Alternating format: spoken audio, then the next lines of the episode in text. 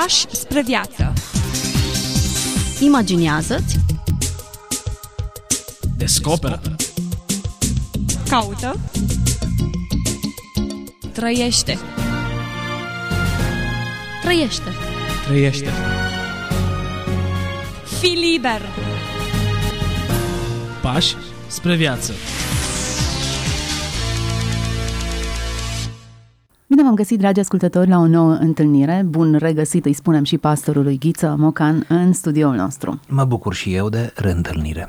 Astăzi ne oprim în preajma unui nume destul de cunoscut, Iosif Trifa, un adevărat nume de referință. Îl asociem de obicei cu Oastea Domnului, dar cred că... Da, în mod corect îl asociem cu Oastea Domnului. Chiar părintele, inițiatorul acestei mișcări de reformă. Haideți să aflăm mai multe lucruri despre el și despre... Ne oprim asupra unui fragment pe care acesta ni l-a lăsat moștenirea. Facem această emisiune, dacă îmi permiteți, cu speranța că printre ascultătorii noștri sunt și ostași din Oastea Domnului. Și dacă vreți, în ce mă privește, spun toate cele câte le voi spune despre și din Iosif Trifa, cu gândul la ei, cu respect pentru Oastea Domnului și pentru ce a însemnat și înseamnă Oastea Domnului în peisajul, iată, creștin românesc. Iosif Trifa s-a născut în anul 1888 ca cel de-al patrulea copil din 6 a părinților Dimitrie și Ana. S-a stins în anul 1938, deci 1888-1938. La 7 ani a început școala în satul natal, apoi în anul 1900 urmează gimnaziu din Beiuș, după care studiază teologia la Sibiu. În 1910 devine învățător în localitatea Vidra de Sus, satul natal al lui Avram Iancu. În 1911 se căsătorește cu Iuliana Iancu, nepoată a marelui Avram Iancu. În același an devine preot la Vidra. În 1912 îi se naște primul copil, o fetiță pe nume Olimpia. În jurul vârstei de 1 an, fetița se stinge. În 1914 îi se naște al doilea copil, un băiat care este numit Titus Gheorghe. Înainte de a împlini 1 an, se stinge și acesta. În același an începe primul război mondial. În 1916 îi se naște al treilea copil, un băiat pe care îl numește după numele celui decedat, Titus Gheorghe. A fost singurul copil rămas în viață. 1918 e anul în care îi se naște totuși al patrulea copil, o fetiță pe care o va numi Augustina. Războiul se sfârșește, dar de îndată după sfârșitul războiului izbucnește epidemia de gripă spaniolă, cum este cunoscută în istorie, care face multe victime. Fetița și soția îi se îmbolnăvesc amândouă și se sting la câteva zile, una de cealaltă. Le înmormântează în aceeași zi, cu aceeași slujbă de înmormântare. Rămâne aproape singur, doar cu fiul Titus, care la vremea aceea avea numai 3 anișori. Ce urmează după acest moment? Un moment de răscruce în viața lui spirituală. Se decide să se dedice întru totul slujirii, predicării, păstoririi de suflete. Bineînțeles, la vremea aceea, în fruntea Mitropoliei Ardealului se afla Nicolae Bălan, un intelectual de frunte al Transilvaniei, un om care își luase doctoratul la Oxford, acest Bălan. Era unul dintre cei mai prețuiți profesori ai seminarului de la Sibiu.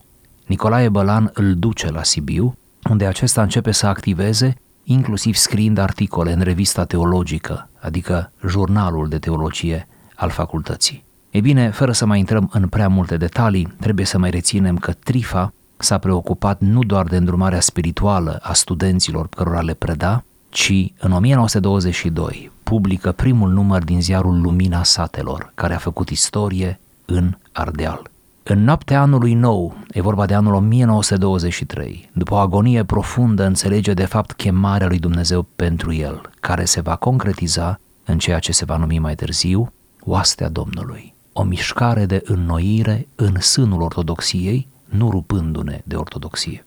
Înainte de toate, Iosif Trifa promova o viață morală, lupta din răsputeri împotriva alcoolismului, a păcatelor trupești, a dependențelor de tot felul. De asemenea, vorbea cu multă vehemență împotriva sudalmelor, a obiceiului românesc de a sudui, de a înjura, și încerca să cheme la moralitate. Ei bine, în toată această acțiune a lui a reușit, cum știm, să pună pe picioare Oastea Domnului, această mișcare de înnoire din sânul Bisericii Ortodoxe, mișcare care va fi înțeleasă greșit încă din primii ani de formare, iar el va fi fost scos din preoție, a fost caterisit în anul 1936, iar în anul 1938 se va stinge în această postură de preot care a fost răspopit sau caterisit. Trebuie să așteptăm 28 septembrie 1990, când a fost reabilitat post-mortem imaginea și activitatea acestui preot. Foarte interesant. Ce viață interesantă! Da, să mă iertați, poate am intrat în prea multe amănunte. Nu, mi s-a părut toate captivante și cred că e de bine să le știm și să vedem modul în care o tragedie l-a afectat atât de mult, atât de profund și cum a folosit această tragedie pentru o mișcare de reformă atât de semnificativă în cadrul Bisericii Ortodoxe. Da, mă gândesc că biografia lui Iosif Trifa poate să ajute pe cineva, nu? Așa este. Prin urmare, avem două citate care le-am selectat. Primul, să vedem, e un pic mai lung, vedem cum îl citim, cum ne încadrăm, totuși noi lucrăm în timp. Așa este, cel puțin în radio se lucrează în timp. Mai ales la radio. Acest citat este despre relația lui cu Scriptura și l-am desprins dintr-un articol numit Cum am cunoscut eu Biblia, publicat în Revista Teologică, numărul 6 și 7, de la Sibiu, în anul 1921. Iată o lectură de la începutul secolului trecut, dar cu foarte mare frumusețe și savoare. Cred că va fi de interes să spun și eu altora cum am cunoscut Biblia. Ca să fiu sincer, trebuie să mărturisesc îndată că nu eram un bun cunoscător al Bibliei când am ieșit din seminar. Dimpotrivă, vina acestei constatări dureroase nu o purtau nici iubiții mei profesori și nici eu, elevul lor. Vina o purta și o poartă o altă împrejurare, haina atât de nepotrivită a slovelor chirilice în care e îmbrăcată limba atât de frumoasă a Bibliei ce se folosea la seminar. E vorba de ediția Andrei Șaguna.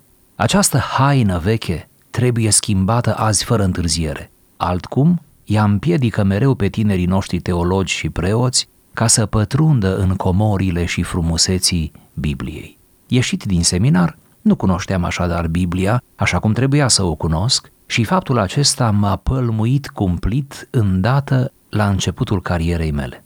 Un bătrân cărturar din sat mi-a ieșit înainte cu citări și întrebări de prin cărțile lui Moise și proroci. Îmi venea să intru în pământ de rușine, că mă întrecea un mirian, un om simplu din popor în cunoașterea Bibliei. Mi-aduc aminte încă un caz. Plecasem cu trenul la Arad.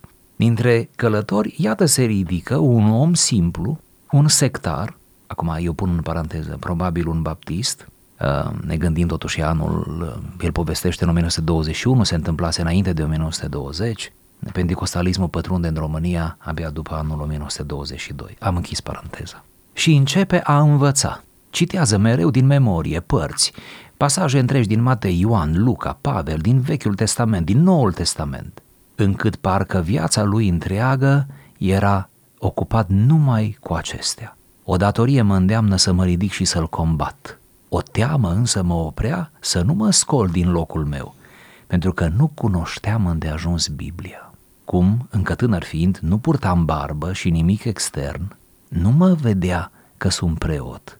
Am aflat mai bine atunci să tac, eu, slujitor și vestitor al cuvântului. Cazurile acestea m-au pus pe gânduri. Mi-am dat îndată seama că necunoașterea Bibliei este pentru mine o stare, o situație imposibilă și rușinoasă din care trebuie să ies. Într-o dimineață m-am ridicat cu voință și hotărâre de fier să ies din această stare, să mă apuc de învățarea Scripturilor. Mi-am procurat Testamentul Nou editat de profesorul Nițulescu, format mic cu litere latine, Psaltirea format mic ediția Sinodului și din edițiile britanice am ales, din una mai îngrijită, Testamentul Vechi. Le-am legat în legătura cea mai bună și m-am apucat de studierea lor. Azi le cunosc destul de bine. Am în ele notițe de material, note și însemnări de meditație, reflexiuni pastorale, texte subliniate. Am înaintea mea și sunt stăpân pe un vast material din care, de câte ori vreau să predic sau să scriu, nu caut, ci aleg pe acela care se potrivește mai bine pentru predica sau scrisul meu. Dar cu citirea și studierea Bibliei am dobândit ceva mai mult decât cunoașterea ei sau decât un simplu material de predici. Intrând în citirea și cunoașterea Bibliei, am dat peste o comoară nebănuită, am dat peste comori pe care niciodată nu mi le-aș fi putut închipui că le are Biblia, dar nu le aflam eu. Citind și meditând scripturile, am impresia că am intrat într-o baie de metale scumpe. De ce intru mai adânc și sap mai adânc? Dau peste noi și neprețuite comori sufletești. Toată tăria, toată valoarea mea de creștin și de păstor am scos-o din Biblie și mi-o dă Biblia. Ca un creștin, ea îmi dă liniștea din suflet pe care nimeni nu mi-o poate lua sau tulbura. Ea îmi dă însuflețirea, avântul și iubirea din inimă pe care nimeni nu mi le poate strânge. Ea îmi dă tăria ca să port o luptă, să trec un necaz, să biruiesc un păcat. Ca un păstor, ea îmi dă totul și tot ceea ce cere de la mine păstorirea de suflete. În toate împrejurările mele pastorale, Biblia mă însoțește, mă luminează, mă îndeamnă și mă întărește. Ea mi-arată fiorul, mărirea și răspunderea slujbei și darului care mi s-a încredințat. Ea îmi dă căldura inimii și lumina minții ca să binevestesc neîncetat cuvântul. Ea îmi dă însuflețirea și dragostea, veșnica frământare și neodihnă pastorală ca să-L aduc pe Hristos în orice chip la cunoștință. Tot ce trebuie unui păstor, toate armele ce trebuie unui bun ostaș al lui Hristos, toate găsesc în Biblie și mi le dă Biblia. Acum, după ce am cunoscut Biblia, simt că ea este, ea face parte din ființa mea. Ea este o parte întregitoare a vieții mele. Acum nu o mai citesc ca să o cunosc, ci o citesc pentru că o simt ca pe o lipsă, ca pe o cerință sufletească. Biblia este raportul, este legătura mea zilnică cu Mântuitorul. De câte ori o deschid și citesc în ea, parcă simt ceva ce trece din ea în mine și îmi înfioară toată ființa, Duhul Domnului. De câte ori citesc în ea, parcă simt cum sârma vieții mele ia contact de electricitate sufletească cu marele izvor divin și casa sufletului meu se umple de lumină, de putere, de bucurie și de tărie sufletească. Citatul e mai lung, așa că voi merge la sfârșitul acestui articol. Luați-mi această Biblie și mi-ați luat totul, mi-ați luat toate calitățile mele. Luați-mi tot și lăsați-mi Biblia și n-am pierdut nimic. Opriți-mă să nu citesc în ea câteva zile numai și mi-ați dat cea mai grea pedeapsă și tortură sufletească. Și în fine, finalul, când moartea va veni să-mi închidă pleoapele ostenite și să sufle odihna de veci peste ostenelile și frământările mele, mișcarea cea din urmă va fi aceea de a strânge Biblia la piept. Cu ea voi trece în cealaltă lume, căci cu ea și prin ea am trăit în asta de aici. Frumos, pentru cei care doresc să lectureze întreg paragraful, le putem reaminti că el a fost extras din revista teologică Numerele 6-7, Sibiu 1921. Cum am cunoscut eu Biblia, semnată Iosif Trifa. Iată că se potrivește extrem de bine descrierea biografică inițială. Ne ajută să înțelegem cu adevărat textul acesta. Până la urmă, cum a reușit omul acesta să facă față dramelor pe care le-a parcurs? Evident, printr-o revelare a unor adevăruri care n-a fost adorarea față de niște litere sau un text, ci a fost ceva mult mai mult, așa cum descrie el, o experiență în care el însuși a fost transformat. Hai să ne oprim puțin în tren. Experiența întâlnirii lui cu acest sectar, om simplu, dar care știa Scriptura. Sper că ascultătorii evanghelici, care probabil sunt majoritatea, nu?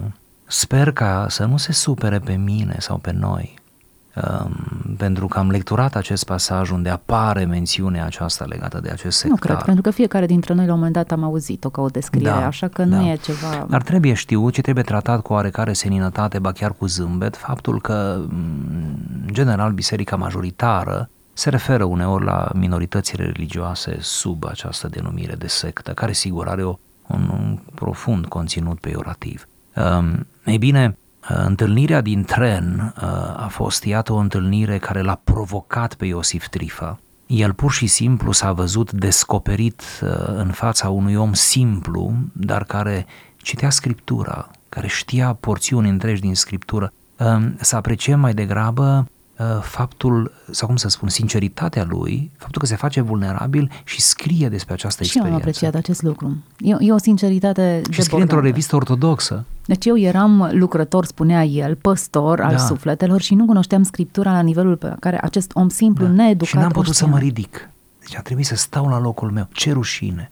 E bine, experiența a fost pozitivă. Dacă această rușine ne-ar cuprinde pe toți atunci când ne vedem descoperiți în cele spirituale, eu zic că ar fi bine să ne fie rușine rău de tot. Da, putem să elogiem încă o dată, cred că am mai făcut-o în dialogurile noastre, să elogiem rușinea.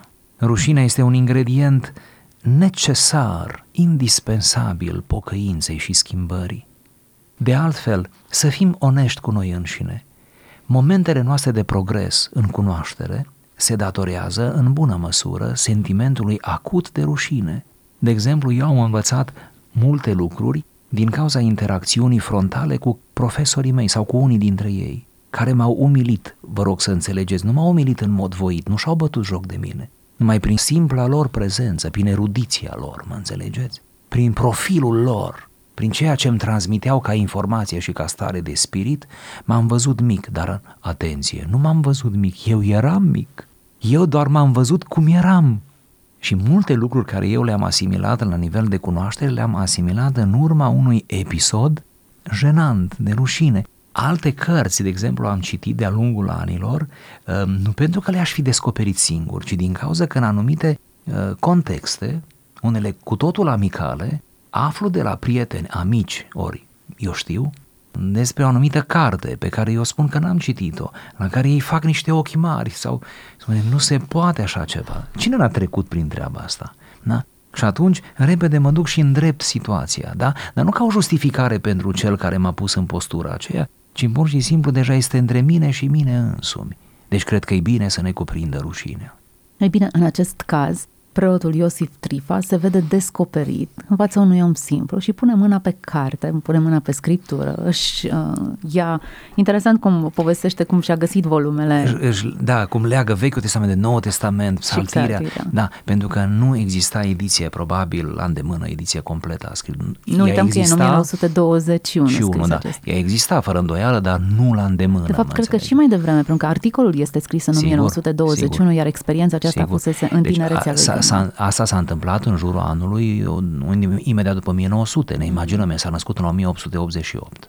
Interesant efectul pe care îl are asupra lui lectura Bibliei, pentru că modul în care începe să o asimileze și la nivelul la care ajunge să îndrăgească cuvântul, nu ca o lectură obligatorie, la început hai să citesc ca un fel de cultură generală să mă familiarizez cu textul sfânt, dar pe măsură ce îl citește, ce efect transformator l-a avut asupra lui. Există două metafore pe care el le folosește, vreau doar să le reactualizăm. Prima metaforă este: simt că adâncirea mea în textul biblic este ca o baie de metale rare și pe măsură ce sap mai adânc, găsesc diamante după diamante, tot mai prețioase, perle. Bun. Iar cealaltă metaforă este metafora electricității. Vedeți, electricitatea ajunsese și în România și devine deja metaforă.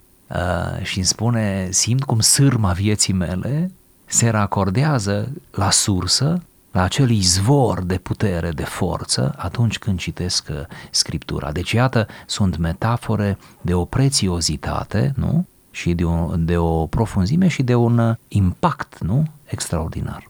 Poți să fii creștin și să poți trăi fără Scriptură sau să lecturezi Biblia, iar ea să fie o simplă lectură a unui text, fără să aibă efectul acestei băi de metale prețioase? Da, în întrebarea aceasta, de fapt, se ascund două întrebări. Prima ar fi, poți să fii creștin fără să ai acces la Scriptură sau fără să ai o relație minimală cu Scriptura? Răspunsul este hotărât nu, nu poți să fii creștin. De ce nu poți să fii creștin fără Scriptură? Din cauza că, vezi, nu ești contemporan cu Isus, adică Isus a plecat. Și atunci tot ce ne-a rămas este mărturia despre Isus, care se găsește în Evanghelii și respectiv explicată în epistole și Vechiul Testament, care îl prevestește pe același Iisus. Prin urmare, avem nevoie de Scriptură dintr-un motiv cât se poate de utilitar. Adică... Acum, noi avem Scriptură în casă mai mult decât ne-ar trebui, indiferent de culoarea confesională pe care o avem. Eu cred că și un creștin ortodox și unul sigur evanghelic are Scriptură. Și se militează în toate confesiunile pentru a avea Scriptură. Exact. Faptul că există un dezinteres față de textul sacru reflectă fie o neînțelegere a lui, fie o lipsă de voință sau nu reușesc să identific de fapt cauza. De ce există totuși această ignoranță într-o abundență? Nu e nevoie să săpăm după un nou testament, așa cum a făcut și să le legăm apoi. Da, e atât de accesibilă informația, e pe telefonul mobil până la urmă, nici nu e nevoie să o săpăm în casă și totuși nu există interesul acesta. De ce nu? Deja se scriu studii, poate nu neapărat în românește, despre acest fenomen. Uh-huh. Mai ales în mediul evanghelic, unde se militează mult pentru lectura conștiincioasă a Scripturii, se fac studii, deci cauzele sunt multiple. Dar aș remarca doar una singură, care este cumva o cauză subtilă și ține de anumită filozofia fenomenului. Supraabundența de Biblii intimidează sau face Biblia să nu fie citită. Și supraabundența. Intimidează sau... Da. Discreditează. Când ai ceva prea mult, da, nu mai apreciezi. Da, exact. Dacă ar fi una în Timișoara, ne îmbate pe ea. Exact. Dacă ar fi, lăsăm una în Timișoara, dacă ar fi cum era pe timpuri, numai la biserică Biblie. Mm-hmm. Oricum exact. S-ar numi acea biserică. Exact. Deci dacă singurul exemplar ar fi la biserică, ne-am duce la... De ce pe vremuri, când Biblia era numai la biserică și când puțini știau citi, nu numai în Biblie, în orice carte, de ce oamenii se duceau cu mai multă râvnă și regularitate la biserică? Ca să audă din Scripturi, că era singura lor șansă să audă din cartea cărților. De ce? Iar acum asta e un alt palier de discuție, numai tangențial doresc să-l menționez. De ce uneori membrii bisericilor noastre, noriașii noștri, n-au pasiune pentru a veni la biserică? Pentru că au toate resursele oricum acasă. Resursele, mă refer, materie primă, adică au Biblie, au... În cauza internetului au deja predici, au deja predicatori preferați, au deja YouTube-uri salvate. Da? Deci cumva, iată, supraabundența nu ne face bine și am dat motivul cel mai elegant, ca să zic așa. Și poate ar mai fi un lucru, sentimentul că le știi. Deja avem de la nivel foarte mic, de la grădiniță și ulterior, ore de religie, școală duminicală sau... acces foarte mult această scriptură, ai sentimentul că deja știi lucrurile acestea. Orice ce ne spune Iosif Trifa aici e că la început am citit ca să le știu, dar după aceea am citit... Așa cum le știu, zice el. Acum nu le mai pot citi în felul acesta, acum ele fac parte din viața mea. O barieră importantă e tocmai acest sentiment al saturației, fără de fapt să ne fi săturat. Da. E o capcană în care... Cred că aceste două cauze pot fi puse împreună. Pe de o parte... prezența masivă a Scripturii, obiectiv vorbind, a textului ei în format de carte, în format electronic, ceea ce e foarte bine, că noi nu spunem că e rău că sunt. Nu, există, dar riscul e să bagatelizăm. Iar de cealaltă parte este că de când sunt copii mici, începem să-i ducem la biserică, îi introducem în tot felul de grupe de școală duminicală, care și asta e un lucru bun, și pur și simplu copiii noștri se cred profesori înainte de vreme. Mm-hmm. Există riscul acesta să te socotești parte din poveste fără să fie acolo, pentru că de fapt nu a avut loc o revelație, ci o desensibilizare. Expunerea la adevăr nu te-a făcut să reacționezi. Sigur. Le recomand ascultătorilor mei să încerce să trăiască și ei experiențe pe care eu le trăiesc destul de des și îmi doresc să le trăiesc la frecvență zilnică, nu întotdeauna reușesc, să aibă momente de lectură a Scripturii în care să vadă ceva, să simtă ceva, să înțeleagă ceva dintr-un text pe care îl știu, pentru că l-am mai citit, să simtă ceva inedit, unic, ceva ce n-am mai simțit, să vadă ce n-am mai văzut, să facă niște conexii care nu le-au mai făcut. Anumite fragmente din Scriptură să le vorbească într-un mod atât de personal, eu nu pot să descriu asta. Da, mie mi se pare că lucrul acesta se întâmplă. Adică citesc aceleași texte nenumărate ori și îmi sar în ochi lucruri... Sigur. Cel puțin pentru această aventură deopotriva minții și a inimii, pledăm pentru citirea regulată a Scripturii. Și dacă ne întoarcem la cea de-a doua întrebare pe care am adresat-o, este posibil ca un creștin să aibă această baie în Scriptură, această lectură intensivă a Scripturii și să nu aibă sentimentul unor lucruri valoroase pe care le descoperă acolo? Poate fi lecturat textul ca un text ca atare? Da, poate să fie. De aceea ar trebui să atașăm la lectura Scripturii... un pic de rugăciune. Ați văzut cum am zis? Un pic de rugăciune. N-am spus multă rugăciune. Nu se sperie cineva să întrebe cât de multă. De aceea ar trebui să atașăm o viață de biserică sănătoasă, o relație cu o comunitate locală. De închinători. Sunt opționale acestea? Există posibilitatea să înțelegi textul separat de elementele astea? Scriptura Noului Testament, sau Noul Testament, care este scriptura creștină prin excelență, s-a născut în biserică. În biserica primară. apostolii și evangheliștii, cei care ne-au scris Noul Testament, care a devenit pentru noi Scriptură, erau oamenii bisericii, suntem de acord.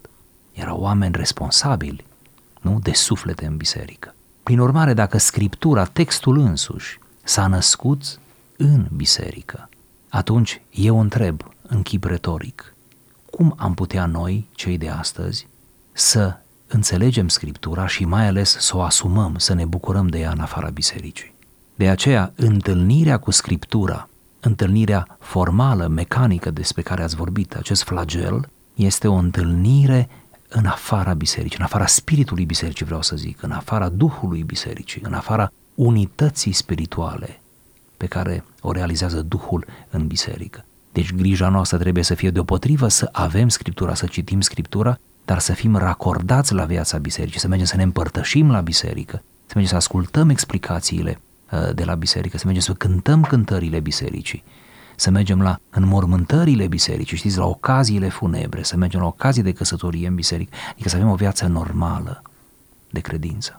Acum, din ce reiese din lectura acestui text, este foarte clar că preotul Iosif Trifa nu a lecturat niște texte religioase și s-a îndrăgostit de ele. E ceva mult mai mult. Aceste texte au avut un efect miraculos, supranatural asupra vieții lui și cu toții recunoaștem lucrul acesta, că Scriptura tocmai rolul acesta l-are. Nu doar înțelegi niște lucruri altfel cum stau, ci ți se deschide mintea, devii altcineva, ești transformat de puterea acestor cuvinte, iar rolul acesta îl are Duhul Sfânt indubitabil. Nu este un efort intelectual deosebit sau anumite persoane cu capacități deosebite reușesc să înțeleagă Scriptura, iar restul nu, ci e clar că e Duhul Sfânt care face ca textul să prindă contur, să aibă sens. Însă e undeva aici o intersecție între cele două capete de pod. Omul interesat să-L caute pe Dumnezeu și Dumnezeu interesat să se descopere. Da, cel puțin este aici, acesta. Ca să folosim un termen teologic, o sinergie, o întâlnire de la jumătatea drumului, în condițiile în care cei doi protagoniști pornesc fiecare din poziții diametral opuse. Omul și Dumnezeu sau Dumnezeu și omul. Ați remarcat foarte bine, poate ăsta e gândul care trebuie să-l lăsăm ascultătorilor în final, adică Iosif Trifa are această voluptate a lecturii Scripturii, cred că nu-i greșit să o numim voluptate. Deloc. Din cauză că a fost montat spre asta, predeterminat, cum să zic, adică sufletul lui tânja după asta și nici nu știa exact ce îi lipsește, știți, nici nu știa exact. Ori e important să subliniem că atitudinea cu care venim spre Scriptură determină folosul care îl culegem din ea. O atitudine ardentă, căutătoare, sinceră, râvnitoare, deschisă față de Scriptură, fără prejudecăți, va determina cât de mult folos culegem din această carte. Există texte în proverbe, în mod special, care vorbesc despre fântâni cu ape adânci în care trebuie să sapi ca să dai de apă proaspătă, de adevăruri pe care nu le descoperi la prima aruncare. Nu înțeleg de ce trebuie să existe efortul acesta uman în săparea, în căutarea adevărului, când e clar că descoperirea lui nu ține de capacitatea omului respectiv. Adică oameni foarte simpli, cum este cel din tren, oameni foarte simpli care au textele la ei și fac parte din viața lor. E clar că nu ține de abilitățile naturale a unei persoane, dar ține de căutarea aceea, de săparea aceea. Sigur. Efortul acesta, căutarea aceasta, este de fapt mediul, devine mediul în care ni se revelează Dumnezeu prin Scripturi, în care ne cercetează Duhul lui Dumnezeu. Nu noi ajungem singuri acolo, sigur. Nu este un merit, dar este un mediu propice. Ne oprim astăzi aici, în această bună baie pe care am făcut-o în metale prețioase. Am putea să le promitem ascultătorilor că în emisiunea următoare mai oferim un citat din Iosif Trifa? Să le facem această promisiune? Eu așa zic. Atunci le facem. Dragi ascultători, ne luăm rămas bun de la voi și cu promisiunea că vom continua această discuție în preajma acestui personaj reprezentativ pentru mișcarea Oastea Domnului, inițiatorul de fapt acestei mișcări, preotul Iosif Trifa, cu adevăruri care sper să ne pună pe gânduri și să ne provoace să gândim mai mult, să luăm decizii bune pentru viața noastră și să ne lăsăm transformați de adevărurile Scripturii. Mulțumim pastorului Ghiță Mocan, ne reauzim data viitoare. Pași spre viață. Imaginează-ți. Descoperă. Caută. Trăiește. Trăiește. Fi liber! Pași spre viață.